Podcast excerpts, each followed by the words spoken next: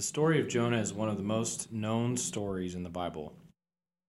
A man named Jonah runs from God in an attempt to avoid God's command to him, and in so doing, we see God in the role of a repo man, reaching out to Jonah and halting his escape. In this episode, we'll look at the life of Jonah and see if we can put ourselves in Jonah's shoes.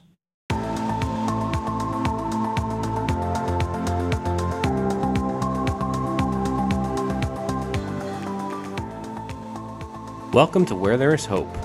Here we offer inspiration and encouragement from the Bible. With Travis Renfro, I'm John Lindsay. We're glad you're here.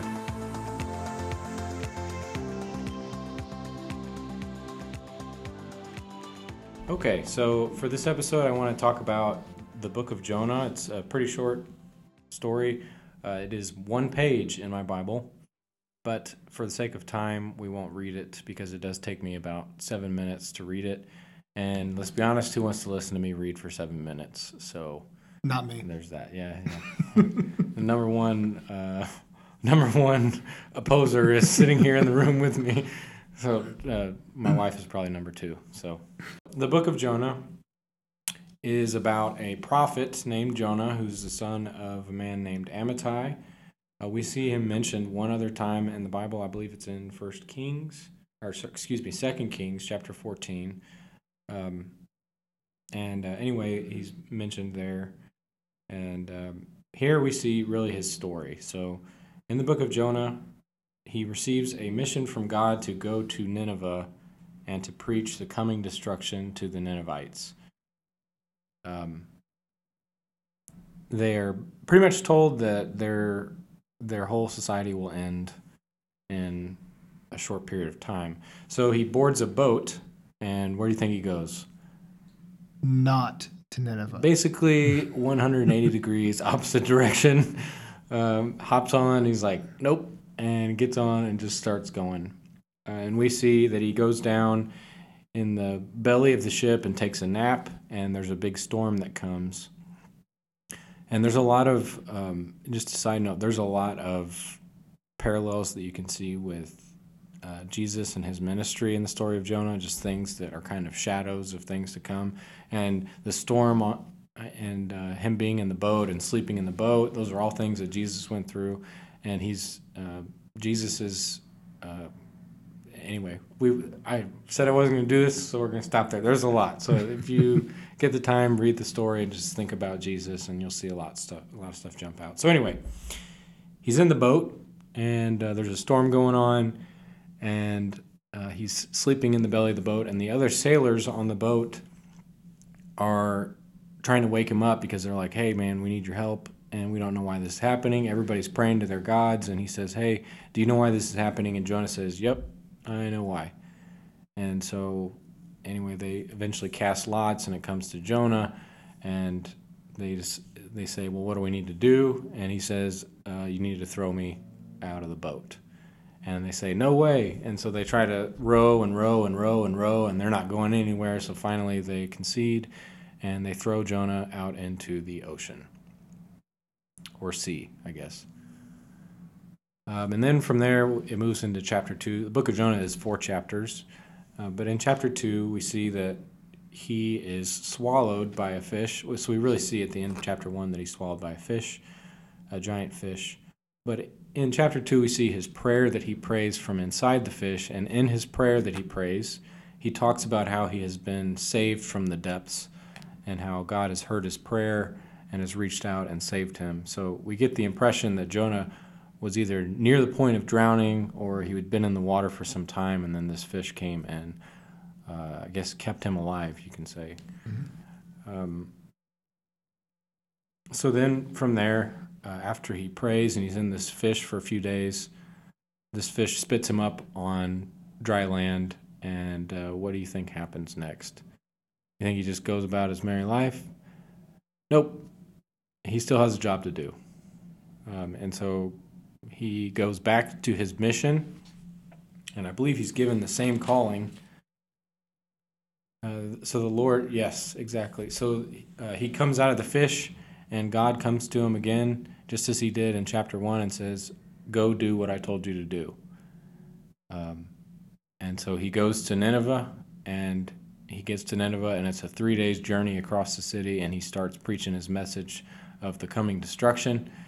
And the people of Nineveh repent, and uh, they they do all kinds of fasting, and um, they put on sackcloth and ashes, and anyway, they repent, and God relents of His coming wrath, which is not something that we see in this context a lot. That He relents against coming wrath against people who are not his, if you can say it that way. Because we also don't see this level of repentance. Yeah. Usually.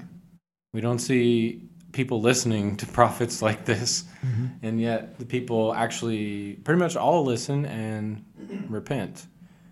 So, anyway, God relents of his coming wrath and decides not to go forward with it. And then in chapter 4, Jonah says, Okay, well, I guess you're a good God, and that makes sense. Uh, no, not at all. Jonah is basically not even fully convinced that God's really gonna really going to uh, relent from his wrath because he like sets up a it says a booth and he's sitting there waiting to watch the city burn and uh, then God teaches him a lesson and uh, sends this this uh, tree to grow and it grows and he provides Jonah shade and then this worm eats it and Jonah gets really salty and angry, and God rebukes Jonah again. Um, and there's there's a, a prayer at the beginning of chapter four which I failed to mention, um, but he points out how he knows that God is. He basically he says, "I knew you would do this. I knew that if I came here and I preached to these people, that you would forgive them and you'd relent of their wrath." And he gets mad and goes and sits and waits and all this. So, um, and then at the end of the book, uh, God says to Jonah in verse 9 of chapter 4, do you, do you do well to be angry for the plant? And he said, That's Jonah, Yes, I do well to be angry, angry enough to die. And the Lord said, You pity the plant for which you did not labor, nor did you make it grow, which came into being in a night and perished in a night. And should not I pity Nineveh, the great city in which there are more than a 120,000 persons who do not know their right hand from their left, and also much cattle? And that's the book. That's the last mm-hmm. last piece of the book. So, uh, kind of a strange ending, but I think there's a lot that we can learn from this. Do you have any comments before we start hitting into some of these questions? I think I can. I think I can embed them in our conversation. Okay. So I don't know if I need to. Yeah, I'll hold on to them.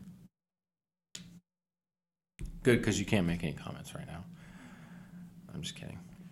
So I'd say if you think like what kind of lessons can we learn from Jonah, maybe the first and most obvious one is you can't run from God.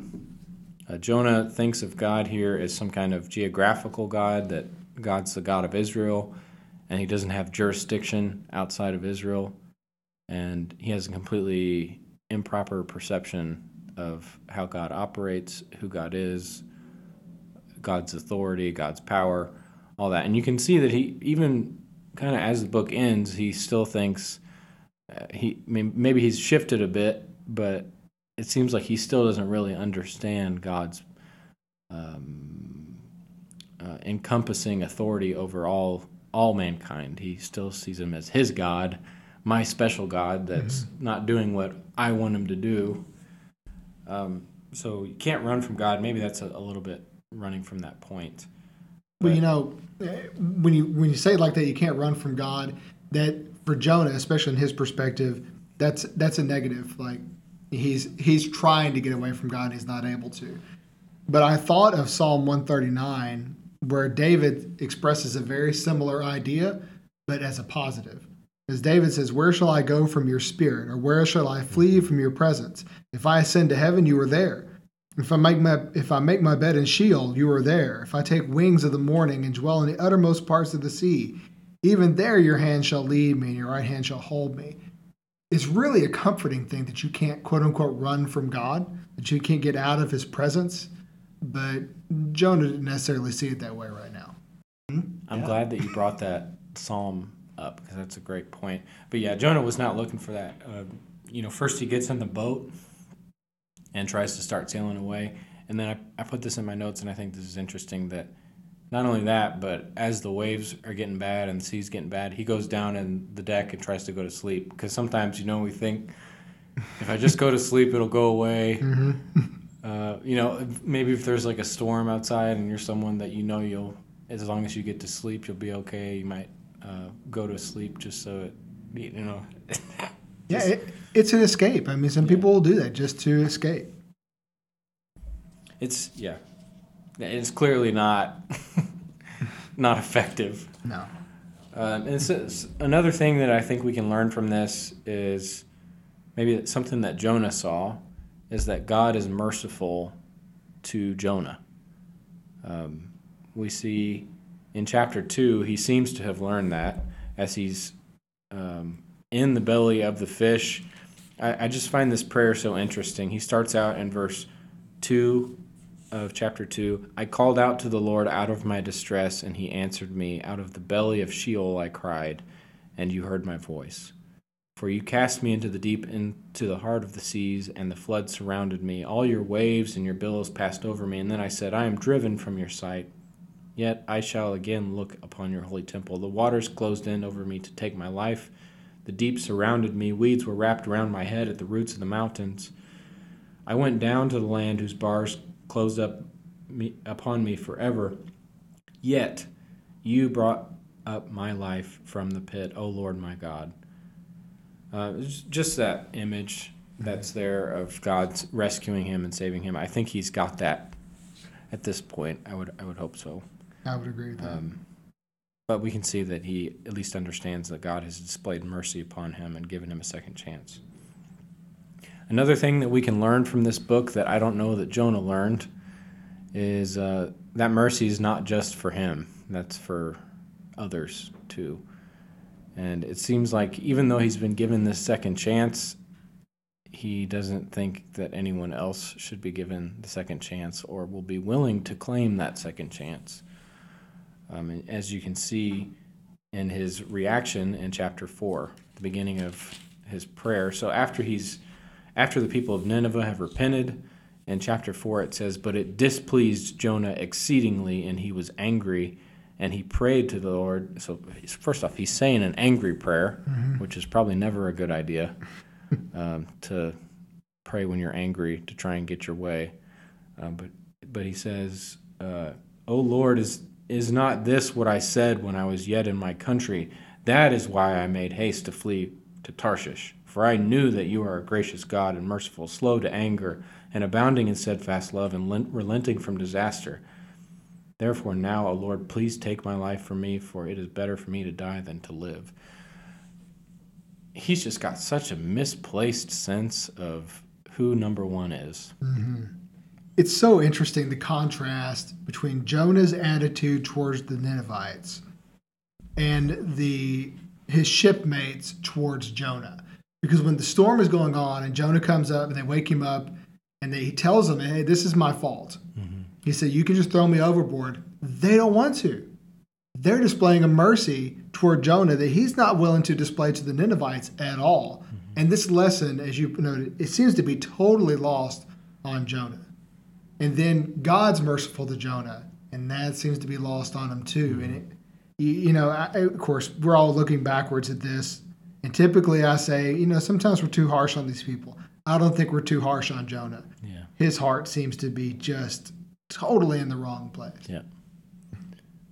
Yeah, and that that kind of leads me to my next point is that God's people are not owed happiness. I think that's really what he thinks here in uh, in chapter four, as he's sitting there waiting for them to cook. Mm-hmm. Uh, he's kind of like, well, this is the way that I've envisioned it. This is what's going to happen. Finally, some justice. And uh, God is the judge, not Jonah. So uh, just this this idea that he's going to get what he wants um, is not not true. Interesting to use the word justice because justice is such a prevalent theme in Scripture, and and you know, it, it's the Jews that are often going to be complaining about a lack of justice. And here, you know, what Jonah really wants isn't justice, it's vengeance. He doesn't understand justice the way the Lord understands it. And so he is dissatisfied because he's not getting what he wants. What he wants is very wrong. Yeah. I'm, I'm glad that you made that distinction. So if we shift and start asking some of these questions of ourselves, like first thing I thought is, am I someone who's running from God? And, and before I even get started with this, I there's some of these that we can try and answer and do some introspection, but I would say for our listeners, ask yourself these, ask yourselves these things. This is some good um, meditation thoughts and things like that. That what what in my life am I running from that God's calling me to do, um, that I've been called to do. Um, you think like, what kind of things are we tasked with as children of God that you may not be, you might be intentionally avoiding, or um, kind of ignoring, uh, hoping that it will you can buy it enough time that you know Uh, You know, one we just talked about is this idea of justice. Find out what biblical justice is. Do yourself, do a little study for yourself.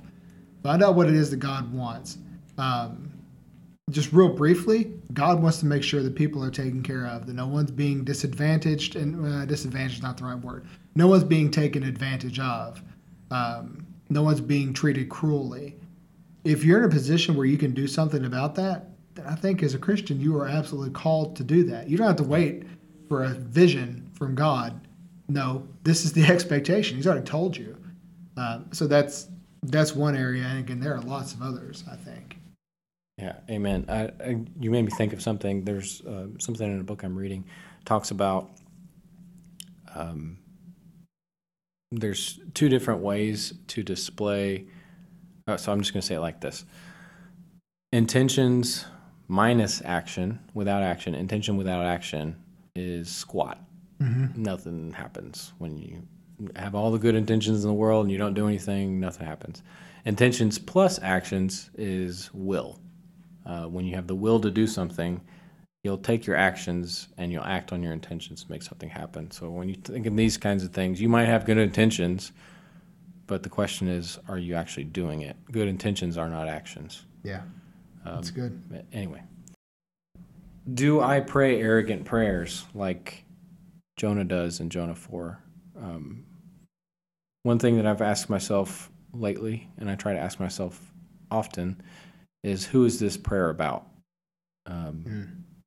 If you start out your prayer and the first thing you say is thank you for this, thank you for this, and I'm not saying that's bad, but you say, oh, I hope my job goes well today. I hope my thing does this today. I hope this, please be with my, please be with that for me. And you start to realize that your prayers might just be all about you and your life and not about the lives of others. And so I think uh, asking yourself the question, am I praying arrogant prayers or am I uh, maybe self centered prayers or are my prayers focused on others?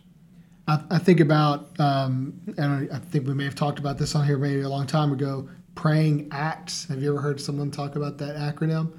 That you pray ACTS: adoration, confession, thanksgiving, supplication. Um, you know, if you're, you're praying adoration, obviously that's all about God. Confession's about my sin. Thanksgiving is what you were referring to, starting that prayer with the blessings in my life, and that's certainly appropriate. But then also supplication, not just for yourself. And one thing that occurs to me from time to time is how important it is for me to make sure that I am praying on behalf of others who maybe don't know to pray for themselves or are not in a spiritual position, so to speak, to pray for themselves. I have an ability and thus a responsibility to be that voice for Yeah. them. Thank you for bringing that acronym. That was good. Do I remember that God is with me at all times? I mean, that's something that's pretty clear here in the book of Jonah, and we'll get to maybe uh, something about that in a second. How often do I see God working in my life, and do I give Him praise for it? Because I think Jonah could have had a totally different attitude at the end of this book, and yet he didn't. So, Yeah. How often do I see God working in my life? Every time I think to look. yep. Yeah, if you keep your eyes closed and you're just focused on yourself, you don't see that often because you think, wow, I'm doing great. Yeah. So, if we look at the end of the story of Jonah, Jonah is criticized for his attitude towards the plant, and we're left hanging on what uh, what he did in regards to uh, the rebuke, and we we don't really know what happens after that. Um, so I'll ask you this question: Who is the story of Jonah about? Story of Jonah, ironically, is not about Jonah. That's right. Yeah. Story of Jonah. I don't know about, if Jonah knows that. yeah, I don't think Jonah understood that, but we get the va- the benefit of hindsight and lots of other context. We know that the story of Jonah is like every other book in the Bible, and it's about God. about God and God's mercy. Um, you think of his patience with Jonah in this whole situation, his patience with the Ninevites, his compassion on the Ninevites. Um, so, so we've looked at Jonah. Now, um, maybe end it with this. We don't know how our story ends, and the question is, who are who? What, what is your life about? Is it about you or is it about God? And you still have time before it ends. So the question is, what are you going to do about it?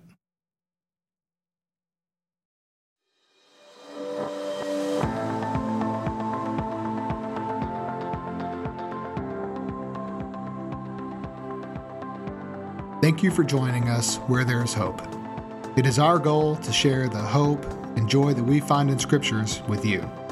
If you like what you hear, please subscribe and leave us a review.